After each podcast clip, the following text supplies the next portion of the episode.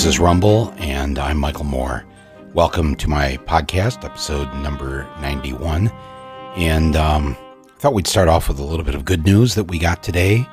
The United States Supreme Court, with a conservative majority, uh, uh, voted in favor of recognizing the Civil Rights Act of 1964 and interpreting it to mean when they said that there was to be no discrimination on the basis of uh, race, uh, religion, nationality, or sex, that uh, in 2020, sex also means sexual orientation and gender preference and identification. And um, and it was like that, six to three, with two of the conservatives voting with the liberals. One of those conservatives, uh, Justice uh, Gorsuch, wrote the decision. He was appointed by Trump. So this certainly must have been a shock at the White House that their appointee to the uh, Supreme Court ended up not only voting with the liberals, but also voting, uh, writing the decision. Uh, the other conservative voting with the majority was Chief Justice John Roberts. And they heard a number of cases, and the, the cases that they made the decision on, there were like there were two or three cases um, on the discrimination against uh, LGBTQ uh, citizens, were based on two lawsuits that eventually made it to the Supreme Court. Uh, one was on behalf of a Georgia citizen who decided to join a gay softball team, a gay softball league. And his uh, employer found out about this and fired him for what he was doing in his off hours, playing softball. Um, so he sued. The other lawsuit was brought by a man by the name of um, Donald Zarda. And he was a skydiving instructor, I believe on Long Island in New York. And um, one day, uh, as he was um, training one of the students who wanted to learn how to skydive, uh, she seemed a little uncomfortable because they were going to have to be strapped together in the dive because uh, you can't, you know, on your early dives, you can't just pop out of the plane by yourself. So um, he told her what he oftentimes had to tell uh, women who rightfully were concerned about uh, being strapped in that close to a, a male stranger, essentially. Uh, that she had nothing to worry about because he was gay. And then the line he'd always use was, I'm 100% gay. And um, that didn't seem to relieve her any. And so she told her boyfriend what he had said, that he was gay.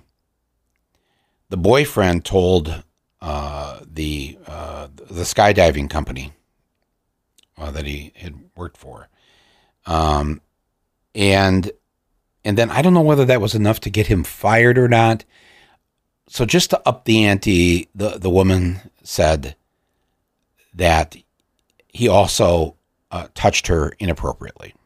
She's heterosexual. He's gay. He touched her inappropriately. They that, that got added in, and then that was that was that. Um, of course, there was never any proof of that.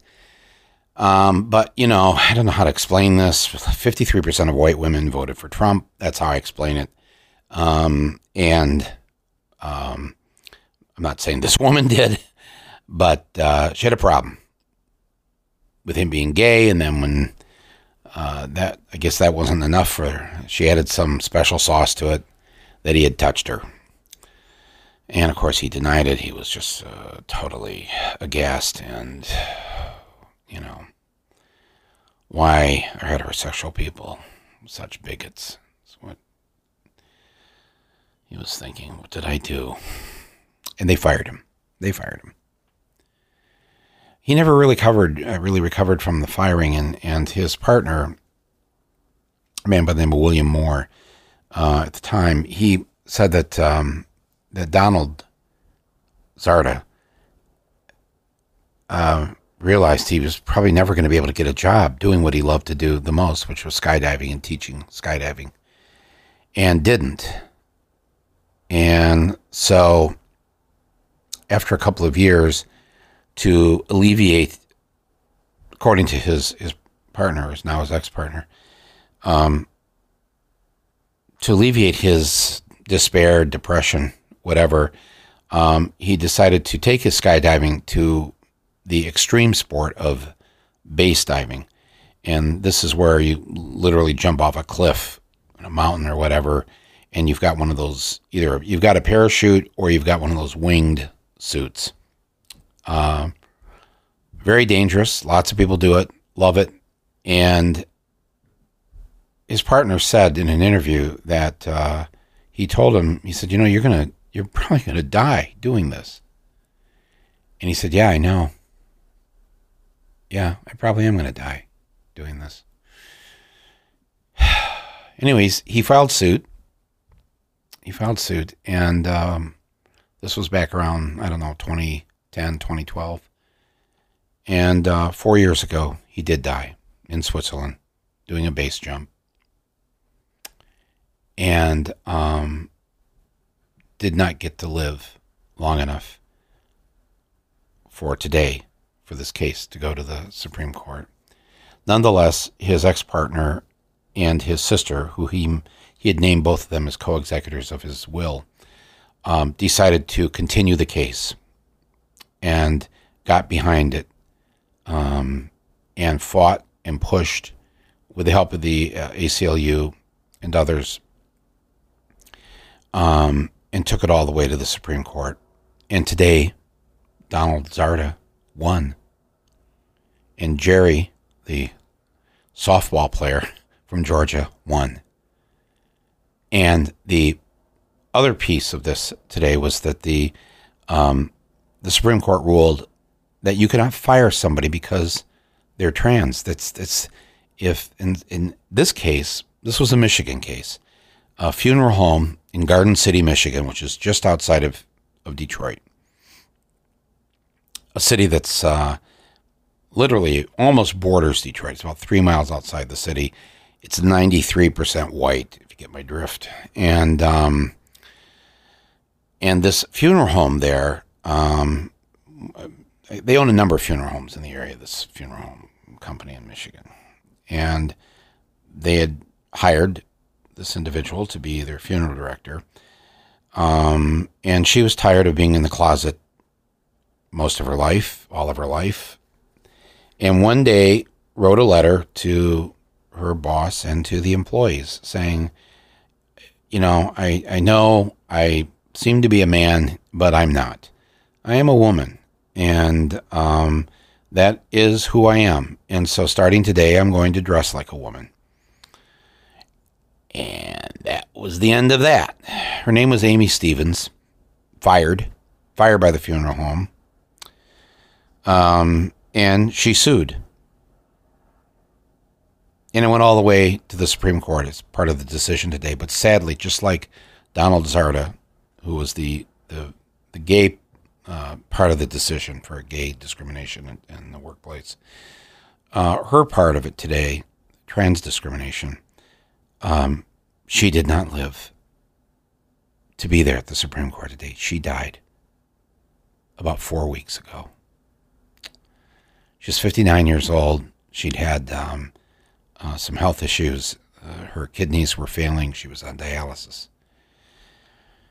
And um, she did get to go to the oral arguments uh, last October at the Supreme Court. She walked out just totally moved by all the people that were standing outside the court with their signs, with their chants, with you know their support for her um, and she was deeply, deeply moved by this, but she did not live. Amy Stevens did not live long enough until today uh, to see her victory. It's very sad.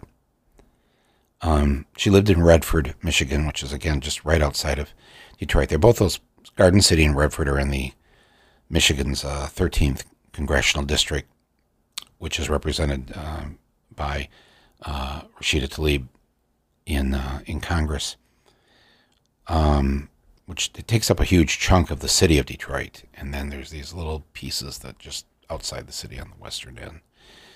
Um, so it was really good news to wake up to uh, this morning that this had happened, and and big, big, profound news for people who are in the um, LGBTQ community, um, and all of us um, who are not part of that community should be thrilled that this kind of discrimination can't take place anymore, and that bigoted bosses, bigoted businesses, um, cannot harm employees who are just living their lives and being themselves. So, a great victory today. Wonderful news. The fight isn't over.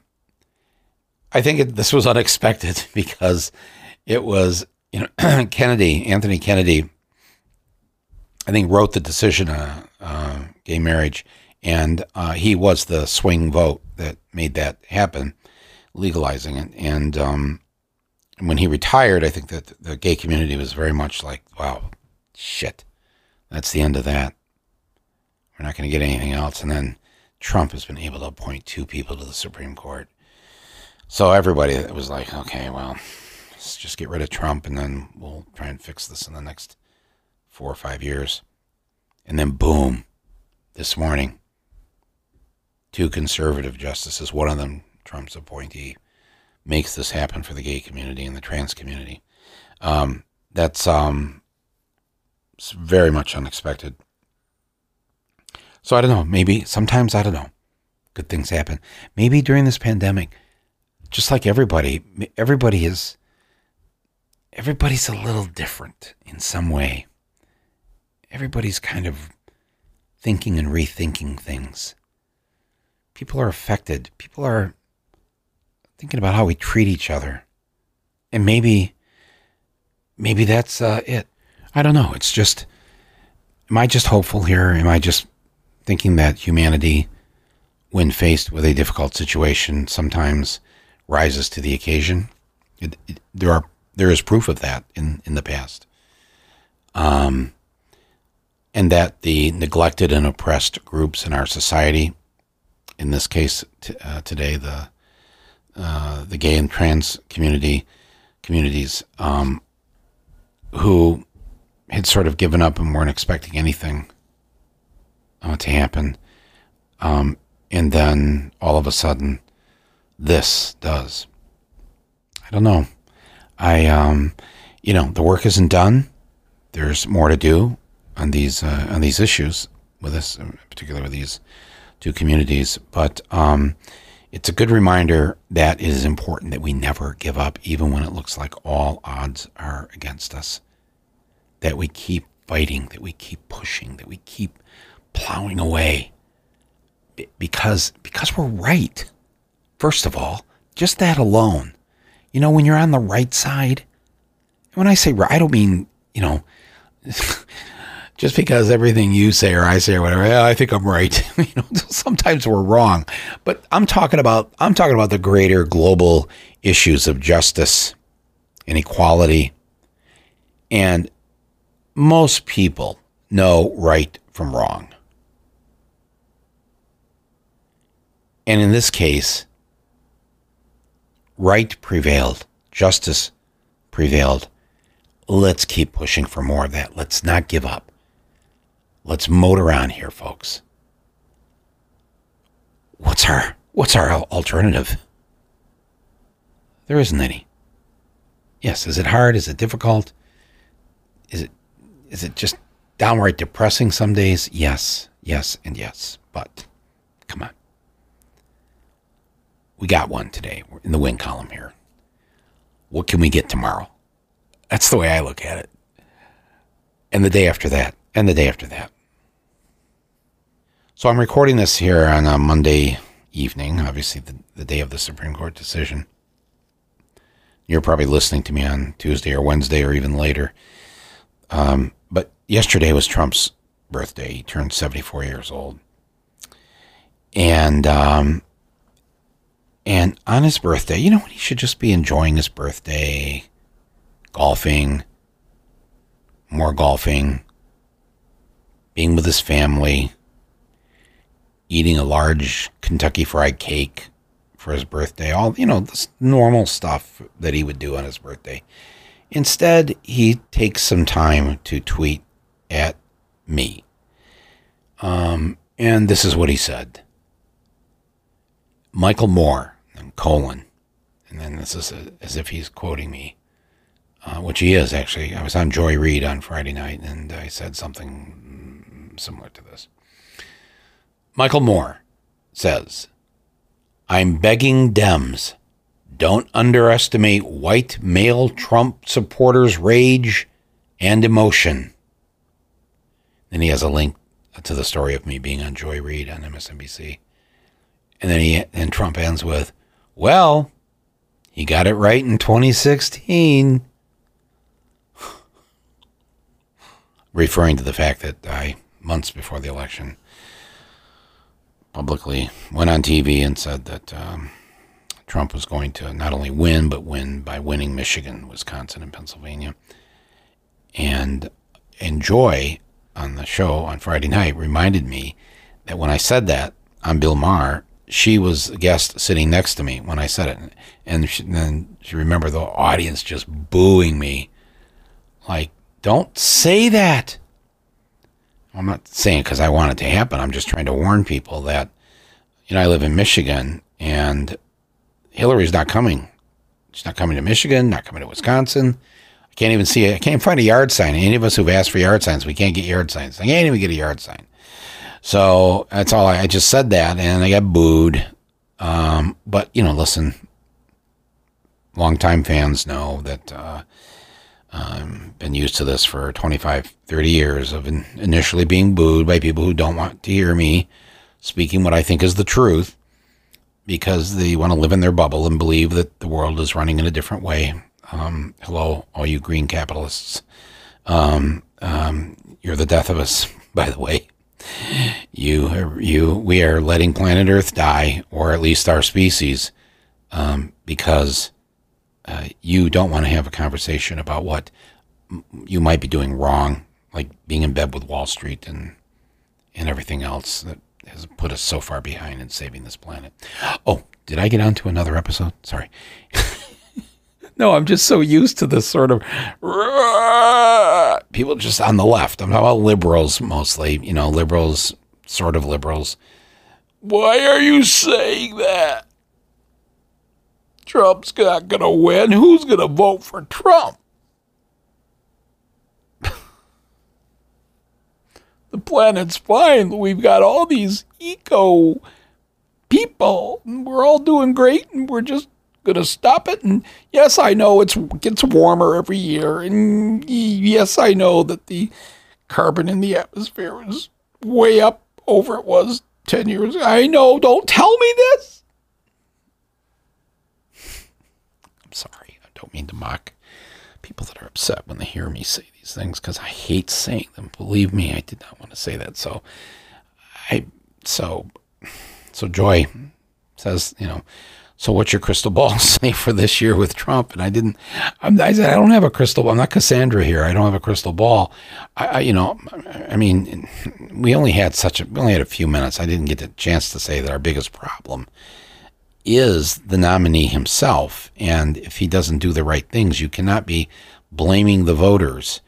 Uh, you sound like you know a director of a film who starts blaming the audience when nobody wants to see the film or they walk out of the movie and you have this attitude oh well they just they didn't know how great my movie was no i think they had a pretty good idea and, and when it's across the board in most of the states you should listen and nobody nobody nobody likes to listen to the bad news that could be coming down the pike. So I said, uh, not wanting to depress anybody, that just that, uh, um, you know, the, the the real problem here is that Trump's supporters, he hasn't really lost his core support. They, they his supporters if you watch any of the polls, even though Biden is getting you know, inching ahead and ahead here of Trump. In some polls, he's four points ahead, he's seven points ahead. In one crazy poll, he was 14 points ahead of Trump if the election were held today. But the real issue here is the Electoral College. And I do believe Biden or whoever the Democrat is, or if they run the Roomba for president, uh, Trump's opponent is going to get five to seven million more popular votes than Trump's going to get. It'll be much more than Hillary got, but could still lose the Electoral College. And that's what we're not really discussing. And we should be discussing it by now because we're halfway through June and um, and so I just I wanted to point this out that his support, Trump's support, his base isn't going anywhere. They've stayed solid at anywhere between 40 and 44 percent. And in some of these polls, if Biden's only four points ahead, that's not enough to pull this off. Because here's what I do know Trump's rabid supporters, as I said on Joy show and what Trump was tweeting about here, that the white male voter Trump got two thirds of white men in the last election. Uh, they're so afraid of losing power uh, that they're going to hang on to Trump no matter what. They will not change their minds between now and election day. So it's all about who gets the who gets the turnout, who turns out more people. Trump's going to turn out his people, folks. So that's what I was saying on the show Friday night. What are we doing to turn out our people? And I'm, I'm telling you, it's not going to be about knocking on doors or yard signs. It will have to do, it does have a lot to do with Biden. He has to show up. Two months in the basement, not good. Saying that you're going to attend the funeral of George Floyd and then you send a videotape.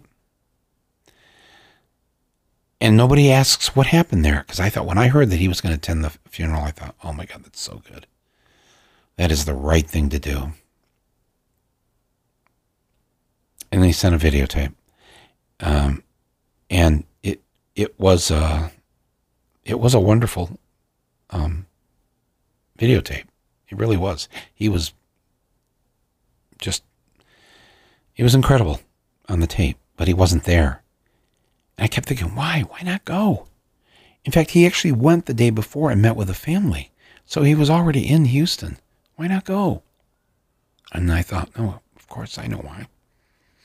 This funeral is going to be between three and five hours long, between the funeral and going to the cemetery. And it was. It was a good five hours.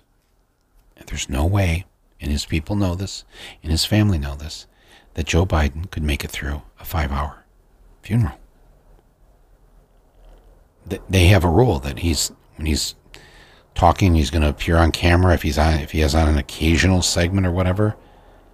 Um, seven minutes and and when he's giving a talk, he has to have the teleprompters because because they're worried. They're worried about the same thing you're worried about and I'm worried about.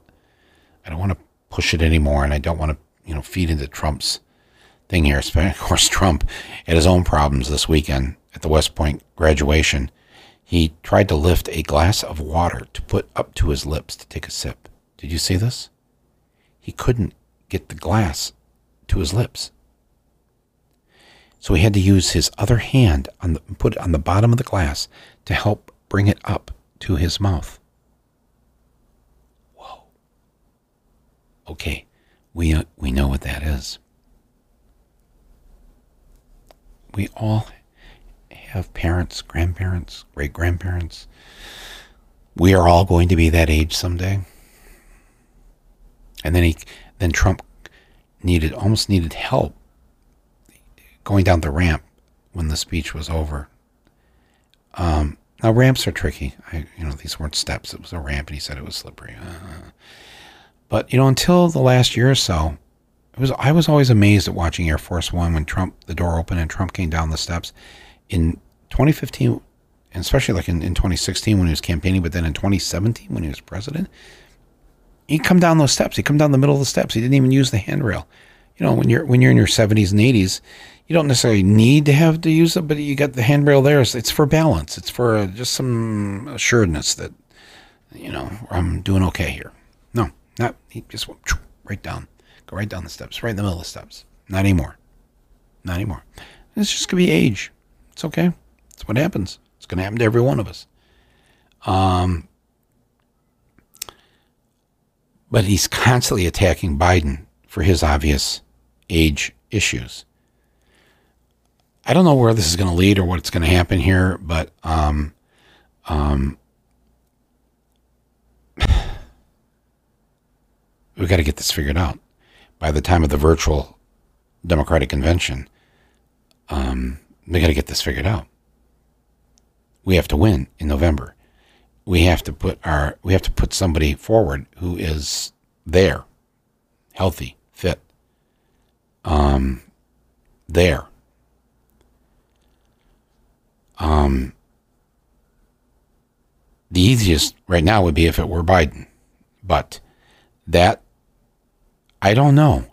I'm just I'm loath to say anything because I just. Uh, but then if I don't say something,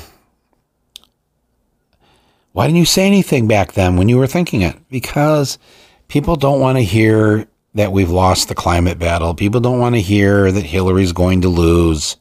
People don't want to hear, you know, this is what this is what I'm having to deal with all the time in my head, and I'm like, look, dude, um, you know why you're you're here, and it's to say these uncomfortable things and these awful truths. And if people don't like it, they don't like it, and hopefully I'm wrong in this case.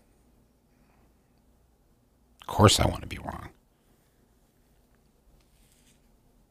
But if we don't get this figured out, if we don't actually have the candidate who can beat Trump and who's all there, we've got a problem and we better not be afraid to talk about it. And if nobody wants to talk about it on air or online or whatever, just can we meet somewhere?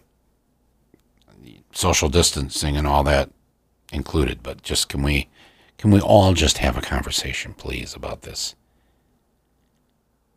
Should it be somebody else that we're putting up against Trump? Does it need to be somebody else? If not, then let's go with Biden. But, you know, something's not right. i have said it. Take it or leave it. And Trump Trump tweeting at me. This is so funny. This is like, I know, it's almost a dozen times I think he's tweeted at me since he first was running for president. And he never really attacks me. Only once has he been kind of like nasty, but all the other times he's very, I don't know what it is. He's kind of, um, I think I know what it is. I think he knows that um, there's approximately 8 million Obama voters that ended up voting for Trump. In other words, they voted for Obama either in 08 or 12 or both. And then in 2016, they voted, they voted for Trump. And um, I think a lot of a lot of them not only can be won back and maybe already have been won back. I think a, a lot of them are people that watch my movies and listen to this podcast. And of course, he likes it because I'm I'm acknowledging some truths that he knows about his base. He leaves out all the other things about how we're going to beat him, how I think we're going to beat him, how we can beat them, beat him, and and beat the Republicans back and win the Senate and all the other things we're going to do come November third. Um, but he's also very busy trying to figure out how he can postpone the election, rig the election, voter suppress the election, and we have to be fighting that right now. The second wave of the pandemic prevents people from going to the polls. We have to make sure that we're able to vote, or this will never happen. So, anyways, that's what he, he tweeted on his birthday to me. So sweet. And um, hopefully he'll watch the the whole interview with Joy Reid uh, from the other night and uh, truly understand that um, while I I fully respect his mad, evil genius and how he can pull off so many things that none of us ever thought he could pull off. Other than, well, I did think he could pull it off, but that's only because I watched The Apprentice. And I don't know many people on the left that watch The Apprentice. But if you watch The Apprentice, all, everything can be answered right there if you were a viewer of The Apprentice. Um, and there's something he knew about this country. Uh, he also knew that he wasn't in the majority, and the majority of people don't like him and never will like him. So he has to win another way. He has to cheat and he has to play dirty. And um, most of all, he has to just be himself, and that is why he has he had 63 million Americans vote for him. So, um, happy belated birthday, Donald Trump. Uh, I see you you spent it in New Jersey at your country club out there. You didn't. You think you think your last birthday in the White House, you'd spend it at the White House, right? But uh, he's got to look out the window and see Black Lives Matter painted on the street. it's not how he wanted to spend his birthday. Um, finally, here before we wrap up, um, it appears that the uh, police, um, certainly the police in Atlanta, Georgia, but I think uh, we'll just let all police share in this one. Uh, they've come up with a brand new uh, reason to execute black Americans. Dozing off in line at Wendy's. Friday night, Rayshard Brooks in Atlanta, in the drive through line at Wendy's, dozes off. This results in Wendy's calling the police. They show up. They knock on the window. They, they wake him up. The other cars are were having to drive around him so they could go get drive through the window and get their Frosties and their Dave's double combos and whatever. And uh, and there's all there's body camera footage of all this. The cops are actually pretty decent, and Rayshard is decent, and he gets out and they talk. They talk for over 20 minutes. He agrees to take a breathalyzer. Um, he's um, he's a little bit over the legal limit. Said he'd had a drink or two, and um, and he had fallen asleep. I remember this had happened a few years ago. Somebody was white fall asleep in the car. I don't know, was it McDonald's or in the drive-through? Cops had to wake him up, and they told him. He told they told the cops, "Well, I'm just on my way home from my like third job of the day." That's what happens when when people are forced into this kind of situation to live this way. Nobody's getting enough sleep. People are busting their ass, just trying to make enough to make ends meet. And, barely doing that. And then uh, the cops say, you know, he tells that he tells the police his sister lives in the neighborhood that he'll just park his car in the parking lot here at Wendy's and he'll walk to his sister's. Um, or he could have called his, his wife. I think that was another option. And for whatever reason, the cops don't like this idea. It kind of solves the problem, doesn't it? You don't want him on the road if he's been drinking. Yeah. Okay. Um, he's not drunk.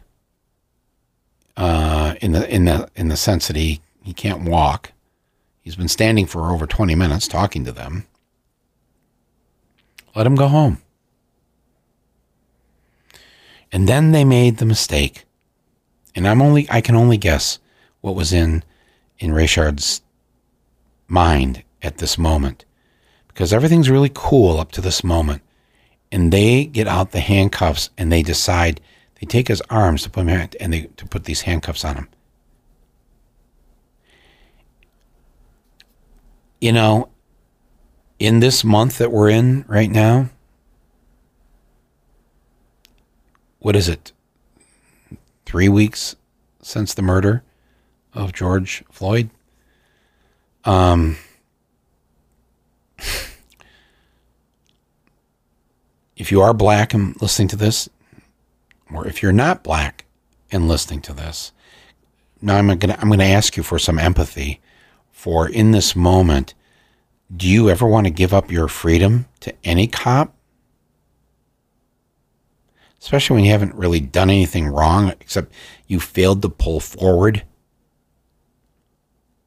to get your Dave's combo at the window at Wendy's?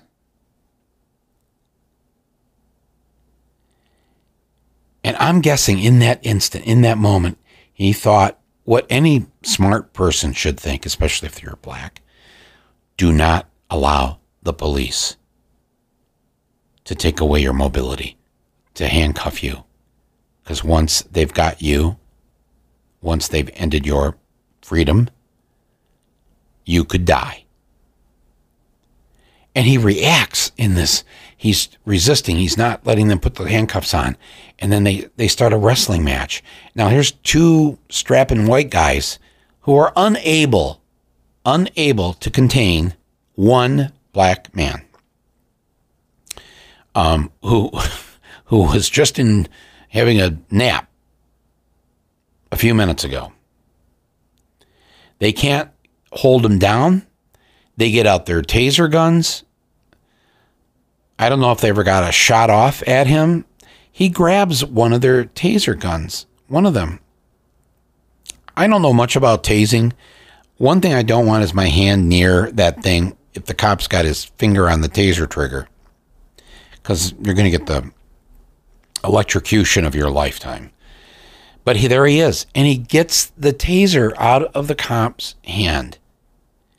And he doesn't then tase the cops. He runs. He runs. He runs down the line of cars that are in line at the takeout window. The cops take off, take off after him.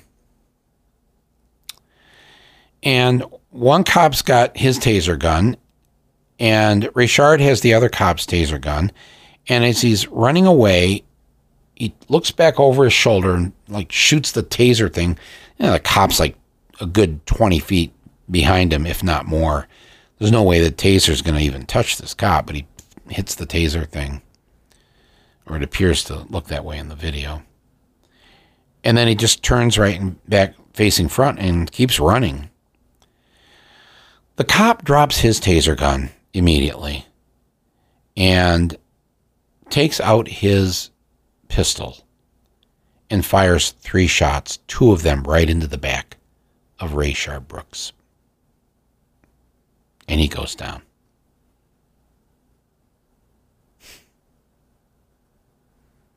It was not a threat to the cops. It wasn't a threat to the people in line at Wendy's. Just trying to get away. And you know, if we did policing differently, what you would do in that situation is you go, okay, look, he doesn't have a weapon on him. Uh, it's nothing lethal can happen here. Uh, we have his car, which means we have his license plate, which means we know who he is and where he lives. We'll just go pick him up. We'll just go pay him a visit. That's what you do or call in some other cops and form a perimeter around the neighborhood because he's just running. You'll catch him. You don't need to kill him. He's not a threat to you, and he's not a threat to anybody at line in line at Wendy's. Two bullets right in the back, dead, or declared dead once they got into the hospital. Um, So it isn't going to end, folks, is it? It's not going to end. And so we have to end this. We have to end the police. We have to defund them.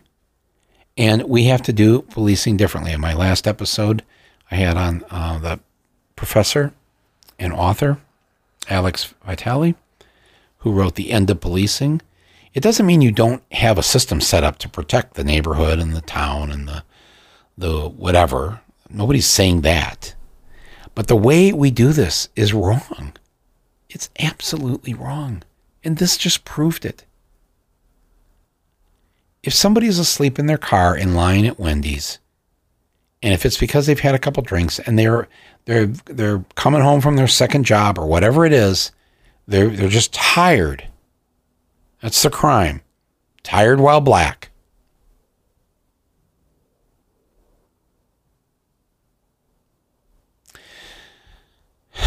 You don't need a badge and a gun to deal with that situation. I don't even know why the the manager at Wendy's even called the cops. Just go out and knock on his window. You know, he's already ordered. Just pull up. You know, and he's he's not got far to go, so he's not going to be. Yes, uh, okay. So he tested. He was, you know, point point one oh eight. Point oh eight is drunk driving in Georgia. Um, or you offer to get him a car, call an Uber, or do something. Not this. We need a different way to think about how to deal with social issues. We don't need a gun. We don't need a man with a gun. If somebody is inebriated, if somebody is addicted to drugs, if somebody has a mental health issue, if somebody, um, uh, you know, go down the whole list of things. Why do we why do we have, as we said on the podcast the other day, why do we have 10 times more police in the New York City schools than we have counselors? Count or count well, it's 10 times more than we have a school psychologist. If you put the counselors in there, it's still double. You got double the cops over all the school counselors and school psychologists combined. What's the thinking there? Our priorities are way off. The mask has been ripped off. It's all exposed now. We have to stop this. We have to fix it. Good police, the ones you know we keep hearing about, the good police, should join in with this. Because you, if you are listening to this and you're a cop, you've been a witness to this. And you didn't sign up to be a mental health expert.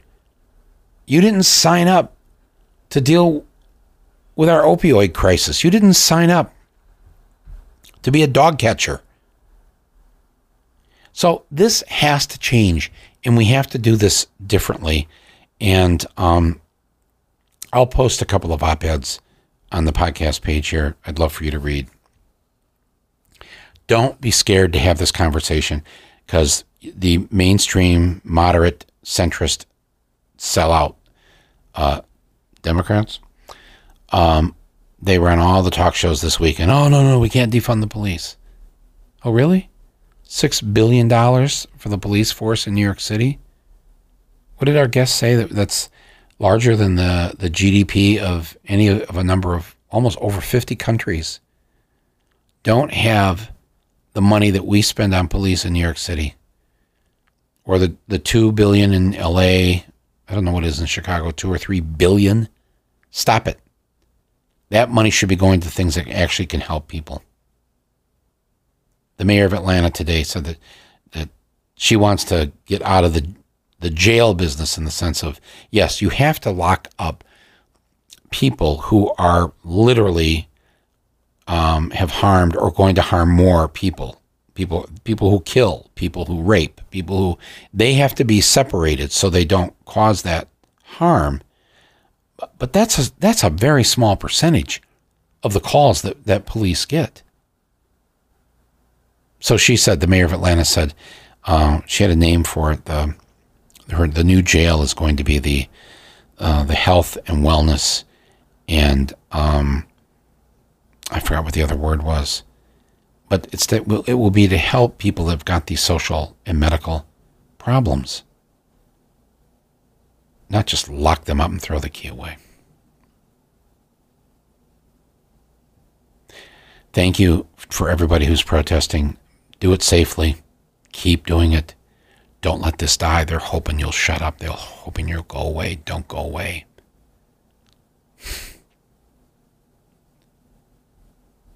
They burned down the Wendy's. Hmm. White America, we're not out of this. It's not going to go away. Deal with it. Let's deal with it. Come on. The story I saw in the news just before we started the podcast here that two black men have been found hanging from trees in Southern California in the last uh, 10 days or so. Initially declared suicides, but now they're reinvestigating it. Black men lynched, hung. Well, we don't know lynched yet. I guess they, they tried to say they lynched themselves. One in the town square in Palmdale, California. It's in Los Angeles County.